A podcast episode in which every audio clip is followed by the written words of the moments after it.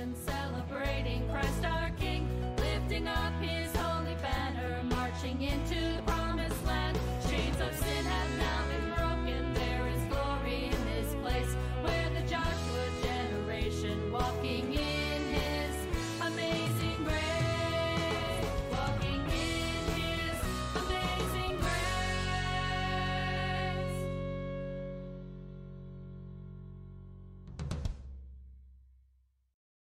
Well, greetings, everyone. Welcome to Heartline Ministry.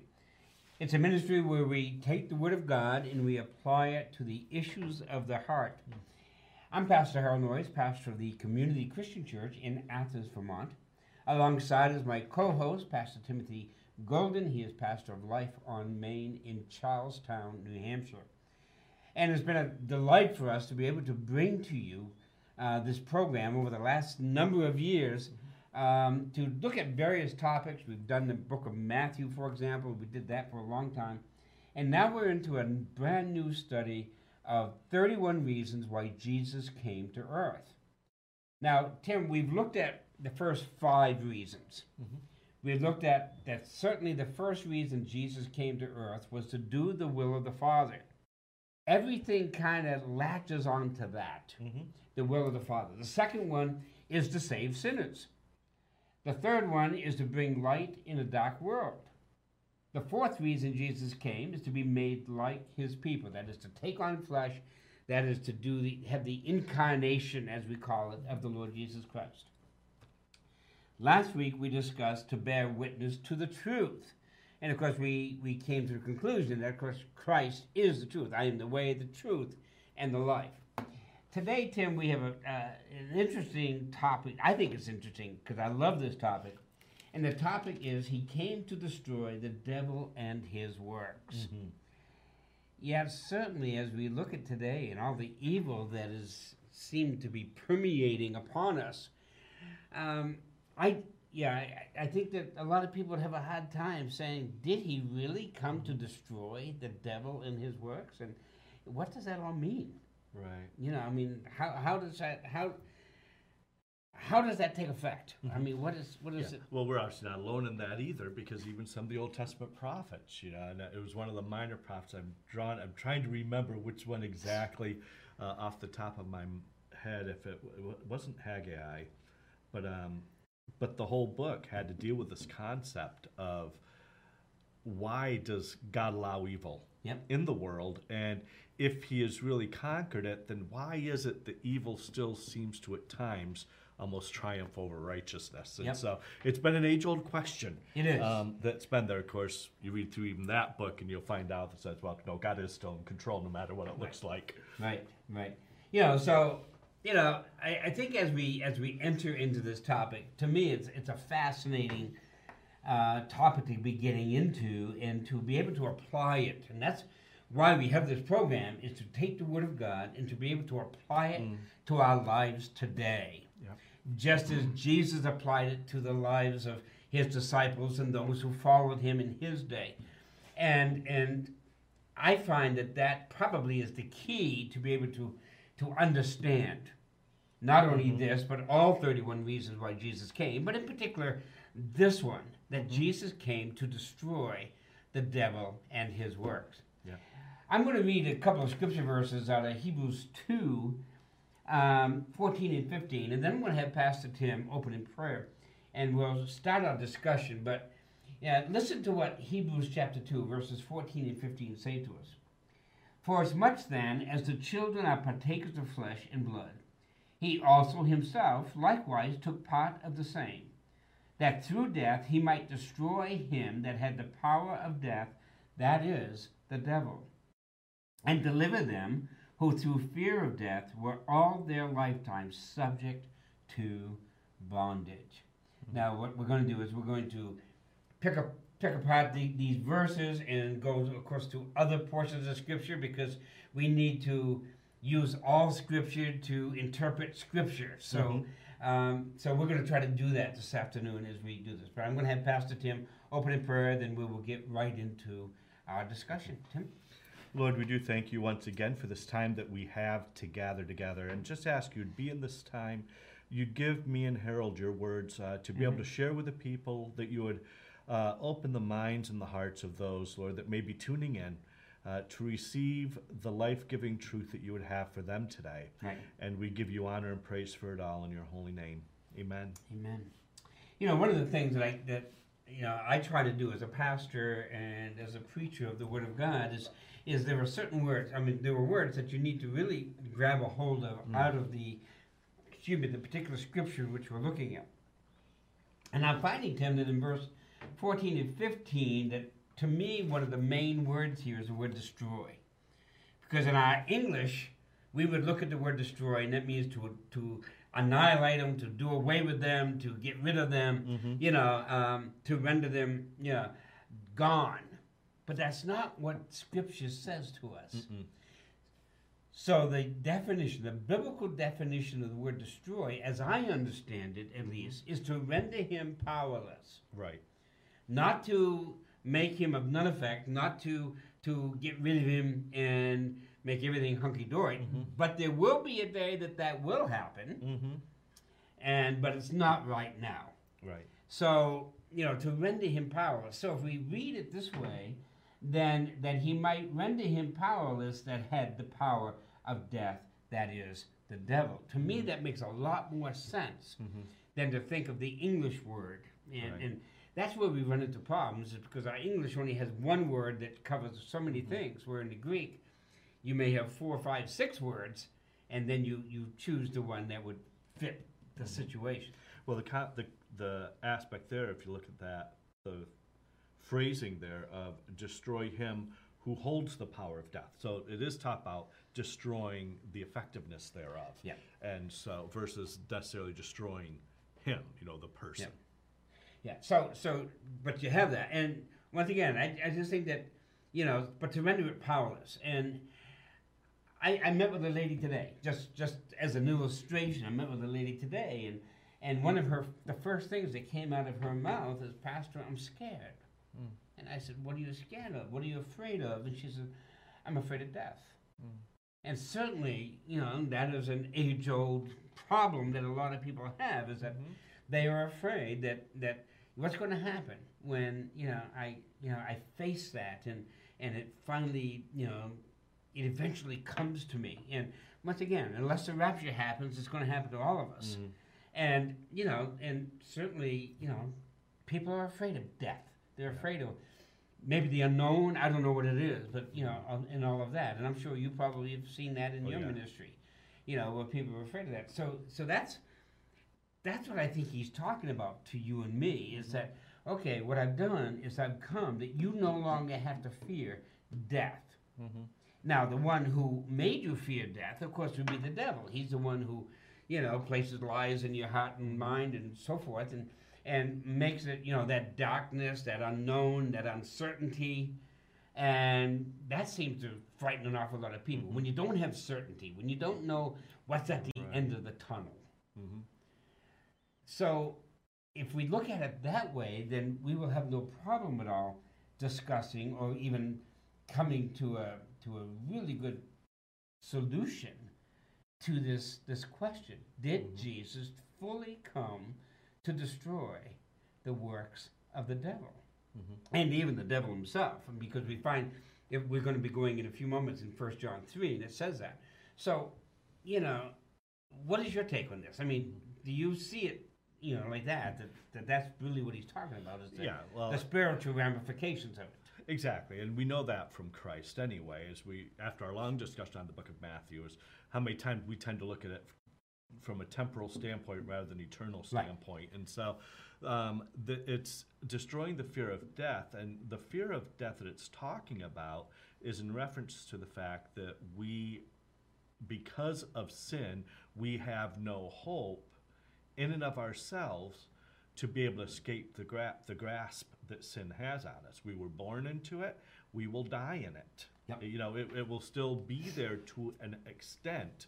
None of us will be perfect uh, on the very, you know, wh- when we breathe that last breath. We will still all have that sin nature that is still there.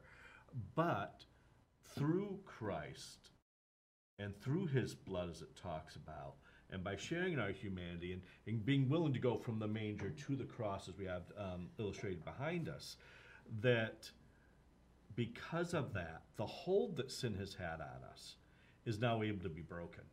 Not that it is. We still have to accept it. We still have to receive the price of his salvation. But if we do that, then that power that sin has had to take us to the pits of hell, just like no matter how much you try to escape it, you jump off a building, gravity will take hold mm-hmm. and drag you to the ground. You know, sin will drag you to the pits of hell.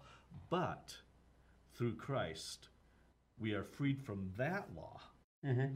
and given access to a new law. I, I heard it put this way once that it's kind of like an airplane and understanding flight a little bit. Not that I'm a pilot by any stretch of the imagination, but the law of gravity applies across the board. But there's a law that's greater than the law of gravity. It's this law of thrust. And that law of thrust, with the aerodynamics of an airplane, allow an airplane to do what appears to be defy gravity. Yep. But you turn off the engines, you will succumb once Yep. again to Yep. the law of gravity Right. and be pulled to the ground. And so that's kind of what happens here is this freedom that we have in Christ sets us free from the law of sin that wants to pull us down and allows us to soar into the heights with God. You know, as I'm looking at this number six, which is what we're on, number 6 mm-hmm. of the 31 reasons, if we go back to number three, number four, and number 5 mm-hmm. we're going to find that it all ties in because Yeah. in verse 14, it says, For as much then as the children are partakers of flesh and blood, he also himself likewise took part of the same. Yeah. So, Took on flesh. we have to go back and say, okay, number three, he came to bring light to a dark world. Mm-hmm. And how did he do that? Yeah. He had to take on flesh himself. Yeah. We have number four, he was made to be like flesh, just like you and me, so that he would endure mm-hmm. and that he would go through all the trials and tribulations. It says he was tempted in all ways like us, yet without sin. So that's number number four. Number five, he was to bear witness to the truth. And what he's saying to us is, look, I have come to show you and to tell you and to relate to you that there's something brand new. Mm-hmm. I've been teaching, you know, out of Hebrews, and and and this past week we did Hebrews nine one to fourteen, and and to try to describe, okay, here's the Old Testament or the Old Law, the Old Covenant, mm-hmm. not Old Testament as we see here, but Old Covenant. Now I have come to bring you a new covenant mm-hmm. or a new agreement. The old has passed away. Mm-hmm. And now I've made this new. It's no longer just, for example, just for the Jews, but now it's for the Jews and the Gentiles. Or now it's for the Jews and everybody. And Jesus came, but he had to come in the flesh to be able to do that. Right. And Christ had to come in the flesh in order to be able to conquer Satan or the devil and his works, what what he came to do. You know, Yeah. from that from the fall. And of course, we know what he came to do. Um, Jesus told us out of the words of his own mouth in the, the book of John. Says that the thief comes to still, kill, to still, yeah, to steal, kill, and destroy. And that thief, of course, being the, the devil, you know. And but Yeah. I have come that you might have life and have it to the full or have it abundantly. So it, it brings with this concept that look, this is what the enemy is all about. This Right. is what Satan's in, in the process doing. He wants to steal your relationship with the Father. He wants to kill your spirit. Yeah. You know, and he wants to rob your joy, you know. Yeah. And but I have come, and, and that this is why I love that verse so much, because I have come to give you life. I've come to give you all that he tries to take, Yeah. but even more. Yeah. You know, I've come to give you life, but also give you life to the full. Yeah. You know, as you, as you point out, John 10 10, of course, the last one I came to, he came, meaning the devil, he came to destroy us. Now, that does not mean that he came really to just annihilate us. No, he came to render us as a powerless people mm-hmm. so that we would submit to Yeah. his authority. Mm-hmm. But Jesus Christ came that I no longer have to submit to the authority of the mm-hmm. devil. I now can submit to a greater authority, and his name is Jesus Christ. And isn't that in essence what he the devil tried to do to Jesus himself Yep. right after his baptism? Now the enemy knows as he's fulfilled all these acts of righteousness, okay, now he's going to get ready to start doing the Father's will. Yep. I've got to intercept him before he gets to that point. You know, Mhm. he just got out of the Super Bowl. It's time to intercept the ball. Yep, You know. yep. Um, Yeah, there were a few of those. yeah, there were. and so what did he try to do? He tried to render Christ powerless by what? Getting him, as you said, to submit to the authority of the enemy. Look, Jesus, look as far as your eyes can see. I'll give it all to you. Yep. All you need to do is just, you, you know, it's just you and me here right now. All you got to do is fall down and worship me. Be our secret. Yep. You yep. know? And Jesus said, no, no, not going there. It's not about submitting. It is said. Yeah. Yeah, and he, you know, and, and one of the things that the devil loves to do is he likes to take, pull out little bits and pieces of scripture, which he did at the temptation, Mhm. little bits and pieces of scripture. But Jesus goes and says, "Wait a minute, let's finish it. Let's not take it out of context, but let's finish what you've started, what you've said." Right. And and and we know that. But he even did that to Jesus in the Garden of Gethsemane. Mm-hmm. Remember now, I think it's so important that it says that he took on flesh. So Jesus Christ is God, Yeah. but Jesus Christ is man. Mm-hmm. He's fully God, fully man. So that when he was there in Gethsemane, knowing what he was about to face, the trial and the persecution and, and, and the horrible crucifixion which he was to face, when he was praying before the Father, as a man, he would pray, Father, if it be possible, let this cup pass by me. Right. Now, do you think maybe Satan was tempting him, saying, "Oh, wouldn't it be easier, Jesus, if you died of a heart attack? Mhm. Or wouldn't it be easier, Jesus, if, if something else had happened to you? You don't want to die by the cross, Right. you know? Why? Because if there's one death that Satan feared, was the death of the cross, Mm-hmm. the shedding of blood. You know, one of the things that I'm, I'm finding in, in the book of Hebrews as I'm teaching it is where Jesus goes, I think it's in chapter 13, or the Hebrew writer goes in chapter 13 and says, without the shedding of blood, there's no remission Mhm. of sin. Yeah. So Jesus Christ had to die on the cross. Even though Satan tried to dwarf that or to, to dispel that and say, oh no, you can die some other way. Yeah. But then Jesus said, nevertheless, not my will, but thy will. And this is the prime place where the enemy wants to attack us. You Yeah. know, the Apostle Paul talked about it, right? That um, to take captive every thought to the Yep. obedience of Christ. You know, because the enemy, that's where he'll mess with you. Is he will try to mess with your thinking. Yep. He will try to introduce reasons. What he did way back again in Genesis. We seem to always go back there, but there's Yep. a reason. Hath God not important. said? Exactly. Taking again God's words and perverting them, just Yep. twisting them to meet his own agenda. And so we need to um, be careful that we don't do that same thing. And um, but when those thoughts do come, and they will come, I don't care how righteous you are, Mhm. you will wrestle with those thoughts. And and like I said, as he was fully man, I. I'm sorry. I'm sure probably part of the thing on his mind. Yes, could the enemy have been working on that? Sure, but there's the aspect of just the the natural man is created and, and has a a built-in mechanism for survival. Mhm. You know, somebody wants to come at your face. What's the first thing you do? You protect your eyes. You know, you, Yeah. it's to protect your sight. It's something you just do. You don't think about it. You just do it. Um, and so, our natural tendency, and it's not part of the sin nature. It's just natural tendency, is to want to survive. And so, the mere fact that he knew, I'm, I'm this life is this earthly life going to come to a close, and but it's going to come in a very very painful way Yep. you know that and, and knowing the kind of pain that would be involved and because he is god he knows the nth degree of that what Mhm. it's doing to the body and all that and so the concept of dying this kind of death and knowing full well what was going to take place and how it would res- react or how his body would react to that even apart from what Satan was trying to do. But Satan, it, you know, uh, again, going back to the wilderness uh, when he was tempted, it says that when Satan left him, he left him for a more opportune time. Yep. And I think that opportune time was the Garden of Gethsemane. Sure. Because sure. here's the next time that he was really at a weakened state Yeah, in his fleshly man, and uh, that he was able to try to move in one last time because he knew this was his last shot. Yep. So Yeah, and and you know, and and once again, as we look at the scripture that we that, that we have just brought out in Hebrews chapter two, verses fourteen and fifteen, where it goes and says that through death he might destroy him that had the power of death. So God you know, Jesus Christ had to come to die. You know, there was just no other way in order for the remedy for sin Mm-hmm. and the remedy for death. Jesus Christ had to come to die. There's no other remedy.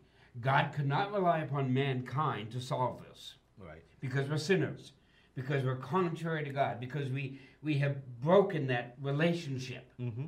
So he had to send his son, who would never break that relationship, who would live a sinless life, to die upon the cross for you and me, so that he could conquer or render powerless Satan, but not only render him powerless, but also render the effects of death Right. in yours and my life. So when I when I spoke with this woman, for example, is I, I shared with her, I said, wait a minute. We as Christians need to take Jesus at his word. Mm-hmm. If Jesus said that I came that you might have life and have it more abundantly, and I came to give you everlasting life, I've come to give you eternal life, Mm-hmm. what does that mean? Right.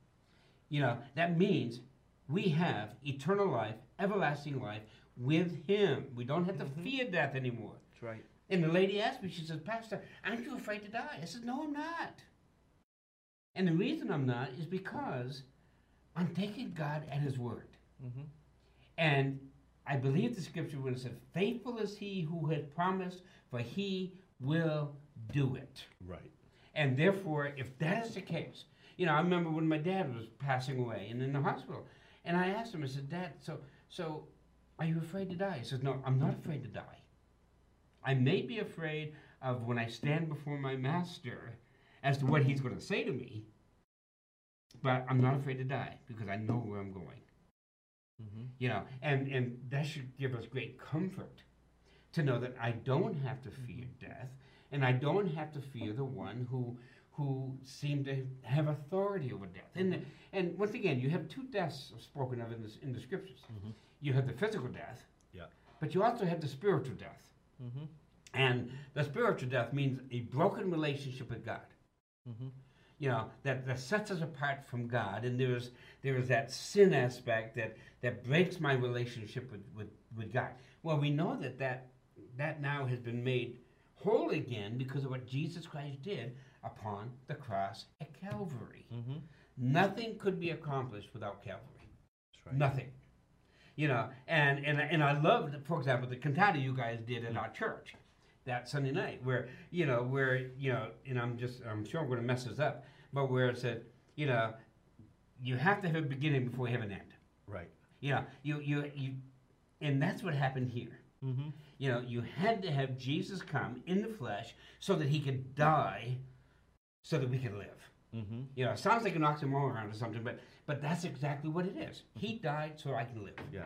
And this whole book is not set of oxymorons in a sense because Yeah. the way the kingdom and, and this is the thing and that's why it's so important to be in the word because so much so many aspects of the kingdom of god are a little backwards from the way we think normally uh, like I said, in order to live, I must die. Yeah. In order to have victory, I must surrender to God. You know, and and so it, you've got all these word pictures that exist throughout the scripture. Know, in order to be whole, I must be broken. Broken, right? Right. Um, so, but but it's true. I mean, after walk with God for 50 years, I can tell you, I've never been more whole. Right. Since since God broke me. Yep. You know. Yep. And uh, so it's very powerful. So how? So okay, now let's get to the question. I guess is with all the evil that we see, and and it seems like we're seeing more and more and more. And I mean, I just every day when I get up, I say, you know, I just can't imagine it's getting any worse. Uh, How could it get any worse? So with all the evil that we see today, then isn't this a contradiction of what we're seeing? That Jesus came to destroy the works of the devil and even the devil himself? Because it seems like it's becoming more and more prevalent, more and more readily accessible every day. And well, first of all, it can get a whole lot worse. And it's Um, going to. you know, and, and it's going to because I mean, you look like even at the Book of Noah, and it, you know, and all the times I've read through it, um, you know, that that account and heard it from I was ever since I was knee high to a grasshopper, as my mom used to say. Yep. Um, I always overlooked a piece where it talks about the, the, the world then said that there wasn't a single thought that was righteous Mhm. not only was there not a single deed, there was not even a single thought in the in the mind of man that had any righteousness to it, and that's a pretty destitute place. Now, is it. Isaiah that says that even all of our righteousness are as like filthy rags? Exactly. You know, so even the best part of Harold Noyes, Mm-hmm. when you compare it to who God is, Mhm. I'm filled. Yeah. You know, I mean, it, But yet somehow, even amidst all that, this guy named Noah Yep. at least had a level of righteousness Yep. that God found favor. Yeah, God that, said, that- that He gave Noah." him favor. Sure. But um, so where were we going? What was your question? Got myself sidetracked. Little AD, ADD moment Yeah. there, I think. the question is, is okay. Seems like every day things seem to be getting worse and worse Mm-hmm. and worse. You know, whether it be more mass shootings, whether it be the political Mm-hmm. realm that we tend to be in in this nation. Right. Not only this nation, but only, you know, or the economic, or whatever the case. It, things just seem to be getting worse and worse Mm-hmm. and worse. You know, now you have that, that new virus out of China that is that is really raising havoc, and you have the opioid and, and all this stuff. It seems to be so. How can we can how can you and I say through Scripture that Jesus came to destroy the devil and his works? I mean, how can Well, we say that? well, the way he did that obviously is by the picture behind me, the cross. The cross. It doesn't, like you said, doesn't mean that it's been done away with, as in that it's now non-existent. But it's this aspect that through what he has done, we have the ability now to step into the power, or to step out of the power of the enemy Yeah. into the power of God, which will rend the devil powerless. So uh, it doesn't mean things are going to be good. In fact, you read through the book of Revelation, right, or even the book of Daniel, and you will see that when Jesus comes the second time, it's going to be a really, really bad place. Right. It's not, like you said, it's not going to get any better from this point on. It is going to keep getting worse. Of course, the advantage of the world, get, world getting darker is the church has a chance to shine even brighter. Yeah. But he said it's going to get that way. In fact, that's how you will know that the time is drawing near because it is going to get bad like this. So that's not what he wasn't talking again about the temporal things that are around and about us. It's the fact that through his power, he has rendered the spirit man, he has rendered us the ability to step out of the temporal into the eternity aspect, into that everlasting life where we now are not bound any longer by sin. Mm-hmm. Sin has no effect on us, it has no power on us, though we do still tend to sin. Yeah. But we have that ability to simply, when that happens, and not that this is a license to sin, but we have that ability now to be able to, once you mess up, it's like, God, I did it again. Yeah. And he'll I am so and did what again? Yeah. And I'm so sorry. And he's Yep. like, for what? For what? You know, Yeah. I, and he throws it, says, as far as the east is from the west. All you have to do is just say, I'm sorry, and mean it. Yeah. Versus the Old Testament, where if you did it, you had to go, you had to Make go buy a, sacrifices. buy a lamb, bring it to the priest, have them, you know, slaughter it in a certain way, and then it be offered on the altar, and da da da da. da. Now it's so easy. Maybe it's almost too easy. Yeah. It says he, di- he died once for all for all sin. Yep. Now, I mean, just as a kind of a sidelight, if, if you were to just for a moment, you know, once for all for all sin. So that's not only just for the sin of those who have trusted him, but it's for all sin. The difference is, the only difference is, is I have recognized that Jesus Christ died for my sins, and I believe him for what he has mm-hmm. done. Those who don't, thi- this sin is still not a question because Jesus died for it. Mm-hmm. The only difference is, is they have not recognized what Jesus Christ has done for them. Mm-hmm. And and that is so when they stand before God, it's going to be their works that they're going to be judged for, mm-hmm. not for their sin, because Jesus Christ died for all sin. Yeah. And and to me, that is that is so such a powerful teaching, such a powerful truth. But now we have here where where he goes and says that he had the power of death. What was that death? That was more than the physical death. That's right. That is the separation from God. Mm-hmm. And that's what's happened to mankind is we have become so separated from God. The Jews were separated from God when they went into Egypt and all of this and, and they rebelled against him so Yeah. often. In fact, why is it that God came with this new agreement? Why is it that Jesus Christ came? Because the Jews could not stop being disobedient. Mm-hmm. And God says, okay, you know, I'm going to have a people for myself, and that's going to be the church now, in which, you know, you and I are a part of. So you have that power of death, that is the devil. And I love the beginning of verse 15. What did he do? He delivered them who, through the fear of death, were all their lifetimes subject to bondage. So I have been delivered, or we have been delivered from the power of bondage. Mm-hmm. Bondage to whom? Bondage to the devil. I am no longer under bondage to him. Now, that does not mean that I don't, once again, every once in a while, give him authority. Mm. You know, because as long as I'm in the flesh, I, I will, because that's just the flesh and that's Mhm. the human nature. But I no longer, I, I am no longer a slave to him. I don't have to be a slave to him. You know, why? Because he has delivered me from being separated from God, and Jesus Christ came in the flesh, died on the cross, so that he would break that separation and make it now that we can have a relationship, uh, not religion. And, and this is one of the things that I, I really try to hammer home at my body, at my church, is look, we are not celebrating religion Mm-hmm. because religion kills. In my view, the worst killer of the world is religion. Because then I'm, I'm depending on my own righteousness. I'm depending on my own works. I'm depending on what I can do to obtain. Mm-hmm. And God says, no, you can't do anything to obtain. Right. I did it all for you. Mm-hmm. And that's why Jesus had to come in the flesh. Yeah. To do it all for me because I can't do anything. That's right.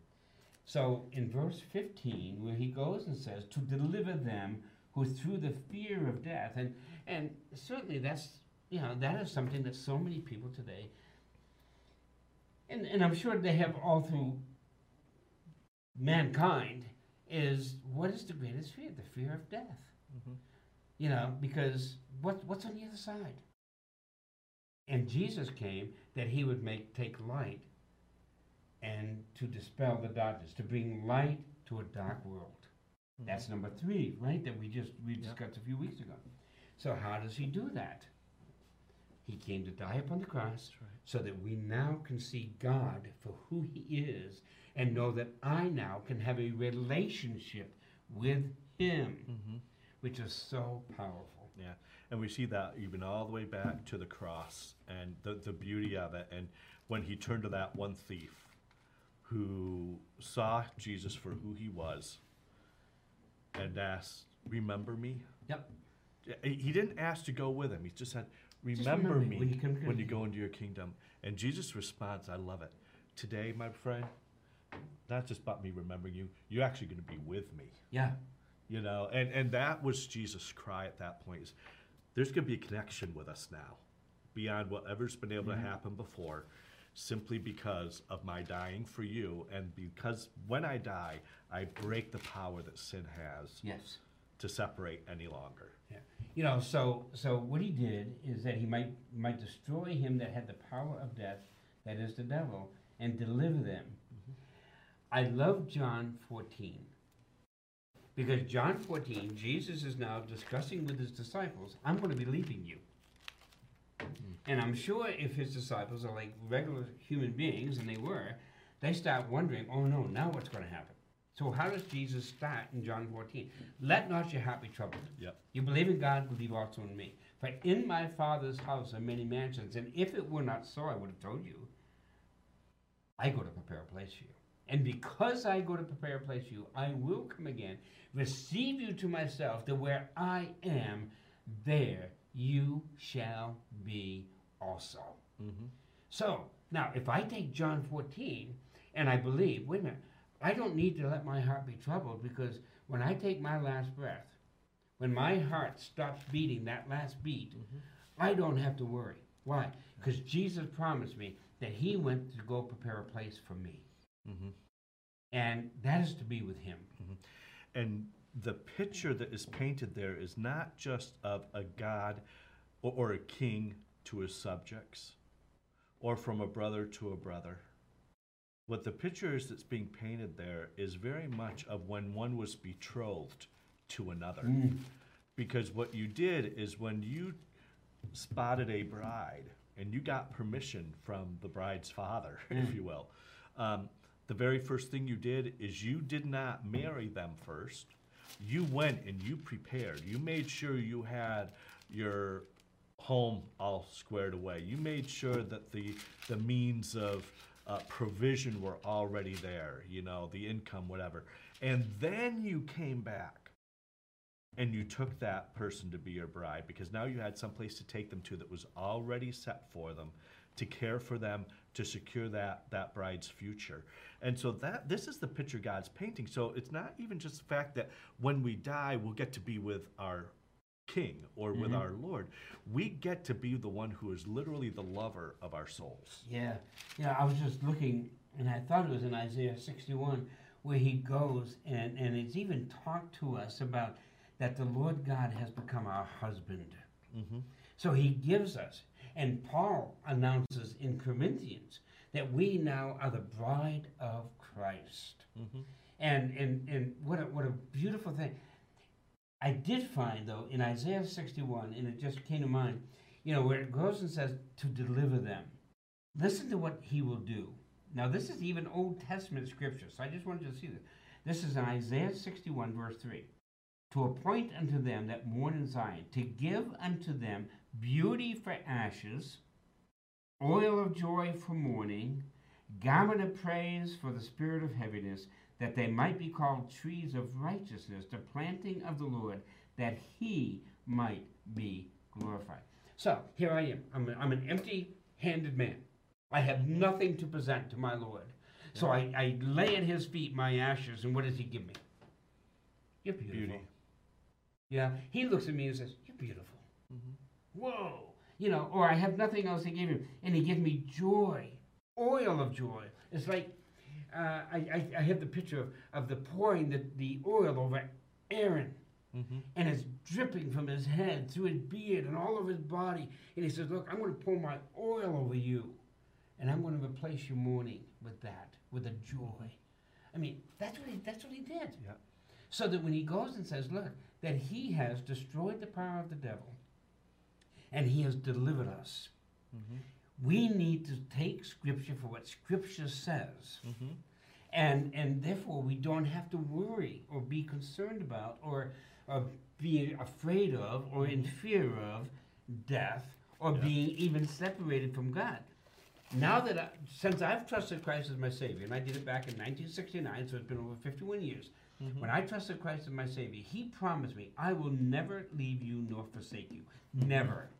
Even in my worst moments, you know, when I probably have embarrassed Him terribly as my Father, mm-hmm. He never left me That's right. and he was always with me. So if that is the case, then I don't have to listen to the devil when he tries to put fear in my heart, mm-hmm. saying, "Oh." Matter of fact, another neat part is this: is that Jesus Christ is my mediator. Mm-hmm. So that when the when the scripture says that the accuser of the brethren goes before God, and I'm sure I keep him busy, and he goes before God and says, "Hey, did you see what Harold Noyes just did again?" you know, and, and he accuses me constantly because that's who I am. And but I got Jesus as my mediator saying, Dad, Mhm. right there, I Yeah. paid for it. That's right. It's all paid for. Mhm. You know, and the father puts the gavel down and says, Harold's not guilty. Mhm. You know, I mean, Yeah. but we need but we need to start living this. Mhm. Yeah. And and and the devil though goes though, and he doesn't he doesn't want to bring life. He wants to bring death. Mhm. And Jesus Christ didn't bring death; he brought life. Yeah, and one of the ways that the enemy will try to keep us in that place of death, even once we've come to know Christ, is he'll try to get us caught up in condemnation. Mm-hmm. Think, ah, see, you messed up again. You, you, you did this wrong. See, you haven't changed. See, Yeah. Ki- how God. But you know, my mind goes back to the book of Hosea. Yep. You know, and here you've got an Old Testament prophet where God, through his mercy, wanted to give us a real life picture of what his love for the church looks like. And he told Hosea, I want you to marry an adulterous woman. Yep. I, I, I want you to go marry a harlot. Yep. And uh, you walk in any church today, and if you were to walk in and say, hey, I think God wants me to go out and marry this prostitute. It's like you, yeah. might receive a lot of biblical counsel saying, no, I don't think so. But at this specific moment in time, based on the word of God, he said, I want you to go marry this woman. And here's why because you are my prophet. And I want to give the world a picture. I want to give, you know, especially Israel, a picture mm-hmm. of how much I love them, that no matter how much they mess up, I am, I am their husband you know and she did she messed up on him and, Oh, and everything else and he always took her back and Yeah, and, and that he even had to pay for it. yeah You know, he had to buy her back Exactly. again. And isn't that isn't that a perfect picture of what God did? mm-hmm. God created us in His image, and we were His, meaning mankind. yep Satan came, tempted Adam and Eve. They fell, they sinned, so that all mankind is now under sin. So now we became the children of Satan. The biblical, the Bible says that mm-hmm. you have become as your father, the devil. So we became his sin.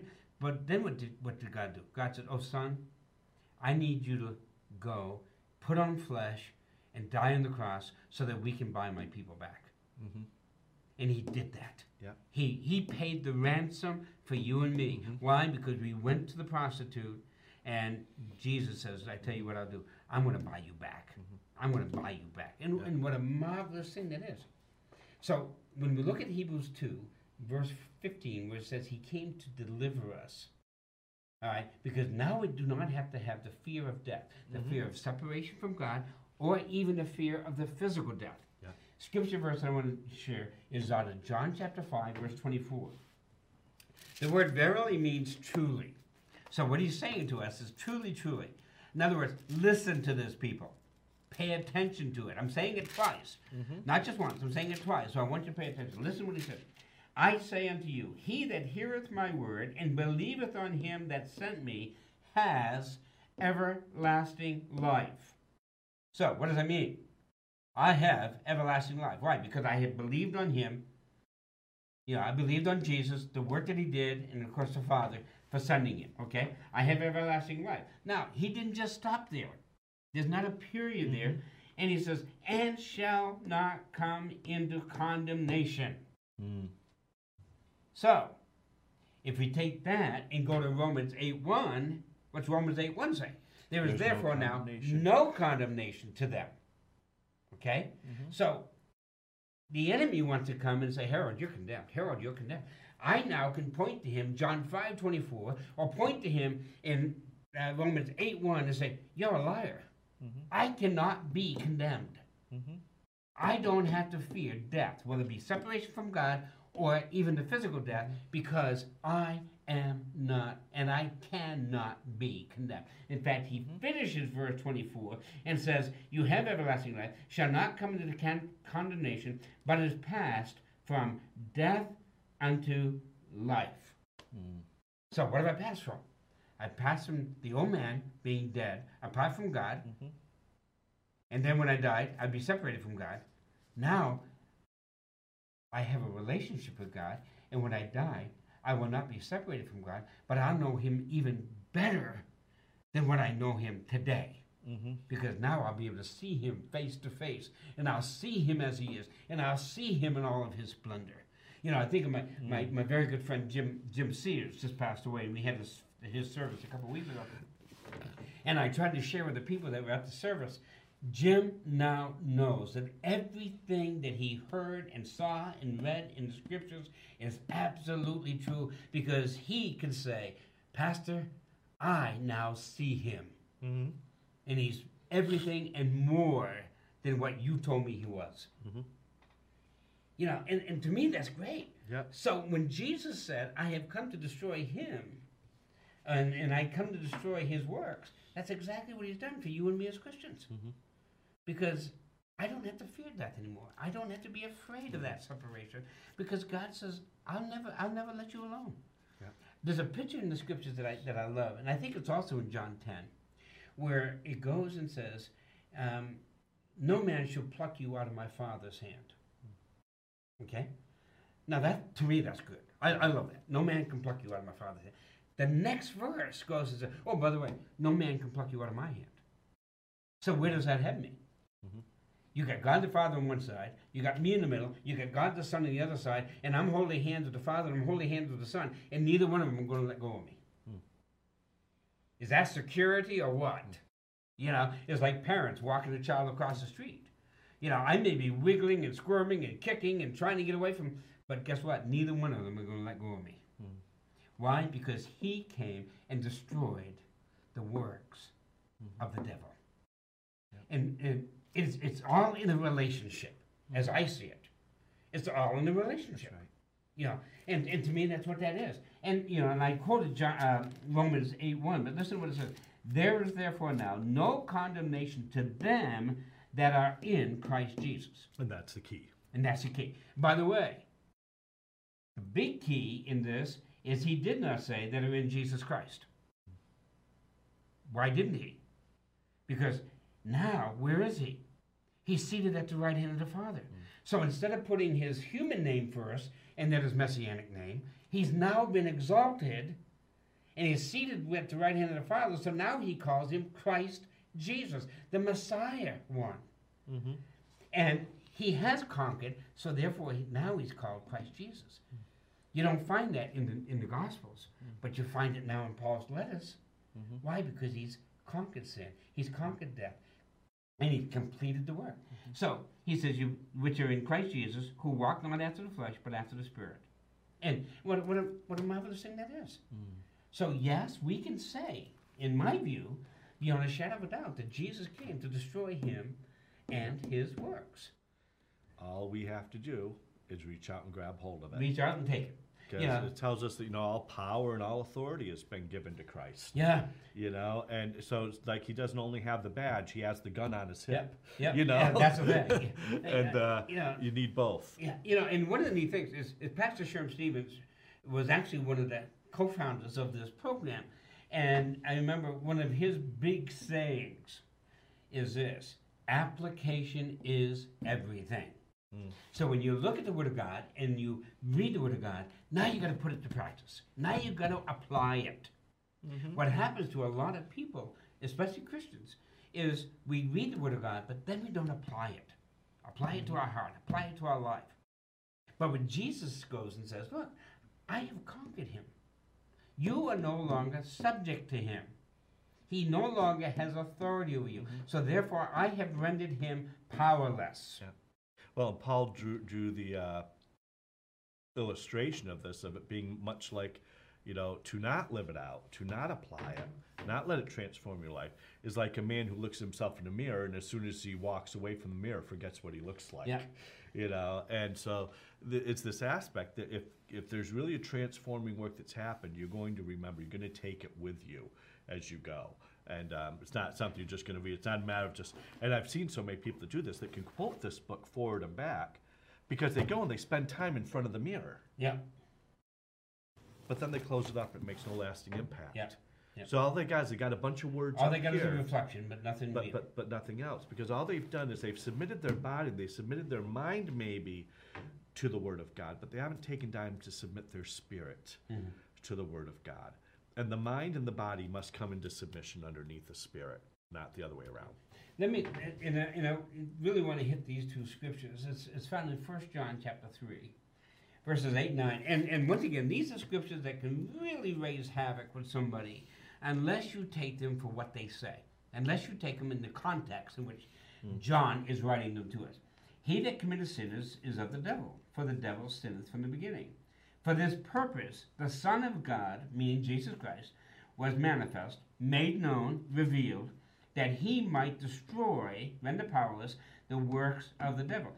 Whosoever is born of God does not commit sin, for his seed remaineth in him, and whose seed, by the way, is now God's seed that mm-hmm. remains in us, and he cannot sin because he is born of God. So, what happens? When it goes and says, Look, I sin. Mm-hmm. I know I sin. So, does that mean that this is of none effect, that this is lying to me? No, what this is doing is it's giving me a picture now of how God the Father sees me mm-hmm. because of the righteousness of Jesus Christ, his son, Exactly. and what his son did for me. Mm-hmm. And then you've got the picture there of, and I like this about how, because God's seed remains in him. Of course, that seed, you know, if you think about the seed of Adam would have been his sons, right? Right. And that kind of thing. And but there's also this aspect, this picture there of what does a seed do? It grows. Grows. You know, and this aspect of growing more and more into the nature of God. You know, yeah, we do continue to sin, but we sin hopefully less and less and less. Yeah. less. And yeah, see, and, and I love this phrase, and I and I don't know where I got it or who said it, but it just clicked in my head. Is that I may not be sinless, but I will sin less, Mm-hmm. and that is the key, Yeah. right? That is the key to this. So we have this. It says, "Whoever is born of God." Let me let me just share this with you folks, and we got to get going because Colin is giving me the high sign. We got to get going. But in John chapter three, verse eight, it says, "Verily, verily, I say unto you, except a man be born again, he cannot see the kingdom of God." Mm-hmm. Verse 7, chapter 3, John, you must be born That's right. again. What that means, people, is this you take God at His word. You say, Jesus, I know that you died upon the cross for my sin. I know that you paid the price for my sin. I know that what you did is that now I can live in your righteousness because you paid for my sin and you washed it clean by your blood. I accept that. I recognize it. I know it. And I ask you to come into my life and save me. And you know what God will do? He'll do it. That's what he did with Tim. Mhm. That's what he did with me. That's what he did, I'm sure, with many of you. So please, ex- ask Jesus Christ to come into your heart and life, and you will know what it is to be victorious. One last verse 1 Corinthians 15 57. Okay? 1 Corinthians 15 57, I just had to think. And this is the victory that is ours through the Lord Jesus Christ. Mm-hmm. You see, we've been talking about, okay, you know, I may, you know, the devil, the devil's here and he's going to influence it, but you know something? The victory's ours because of Jesus Christ, and He has rendered Satan powerless in the lives of believers. Mm-hmm. But we need to apply it. We need to work the Word of God and let the Word of God work in us That's right. and become real. I'm Pastor Harold Noyes, pastor of the Community Christian Church, and I hope you enjoyed this because, I mean, it, to me, this is so real. This is just so living. Matter of fact, the Word of God is living and sharper than any two-edged sword. And, and I hope we saw that today, that it really is. I'm pastor of the Community Christian Church in Athens, Vermont. We have morning worship at 9.30 every Sunday morning. And then we also have a 6 p.m. service Sunday night for anybody who cannot come, or, or maybe you go to another church, but you'd like to come to a church, uh, to a worship service in the evening. You can come out to the Community Christian Church, Lowell Road, Athens, Vermont, and that is at 6 p.m. We have a wonderful time in song and in testimony, and of course, a message from the Word of God, and just enjoy it. So, uh, call the office if you'd like to get hooked into a Bible study or a home group, and we have many of those going on. So, don't hesitate. Community Christian Church, Athens, Vermont. If you're in the Charlestown area, we invite you to come down to Life on Main, which meets at the old St. Luke Episcopal Church building at 176 to 188 Main Street. Uh, we have coffee and fellowship at about from 10 to 11, and then our main service at 11 o'clock. Just great time in the Word, great time of music. We invite you to come down, join us for that, or give us a call, and we would also be happy to set you up with some groups that meet during the week in various locations throughout uh, Springfield, Claremont, and uh, Charlestown. Uh, we also want to thank everyone that tunes in, uh, whether it be on TV or whether it be through the internet. Um, if you know people that live anywhere from Brattleboro up to Springfield, uh, get community uh, television in any of those areas, they can find us uh, on their local community stations as well as up in the Northeast Kingdom. Or for those outside our viewing area, they can tune into this program via our Facebook page uh, at facebook.com slash Heartline Ministries or at Fact 8 uh, on the web. And so thank you again for tuning in. Get the word out. Uh, let people know about Heartline. I'm Pastor Noyes for Pastor Tim. You guys have a great day.